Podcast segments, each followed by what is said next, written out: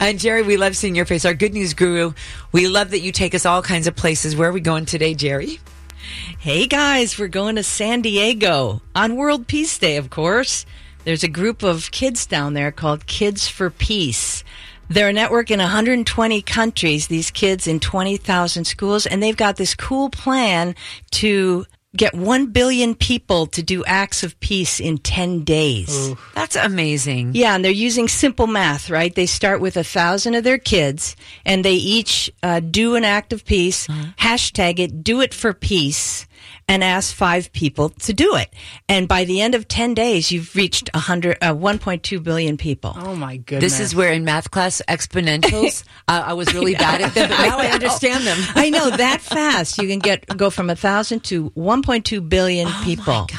So it's a 10 day campaign starts today. We've got a tech partner that built a globe to, to show all the hashtags worldwide as they're, as they're being put up. And the globe is going to light up the more and more people that use the hashtag. So you can come back to gnn.org or doitforpeace.org and see the globe light up. I'm going to have it up on my computer all day for 10 days. That's amazing. It is. I, I'm GNN's providing coverage every day of new peace events that are happening. So whatever you guys do out there, um, make make a peace sign, say a prayer, sing a song, and do it for peace. Hashtag do it for peace. Jerry, thank you. It's so lovely having you in studio yeah, no with kidding. us. It is. I I would rather be discussing and seeing you and talking back and forth because it's hard on the phone.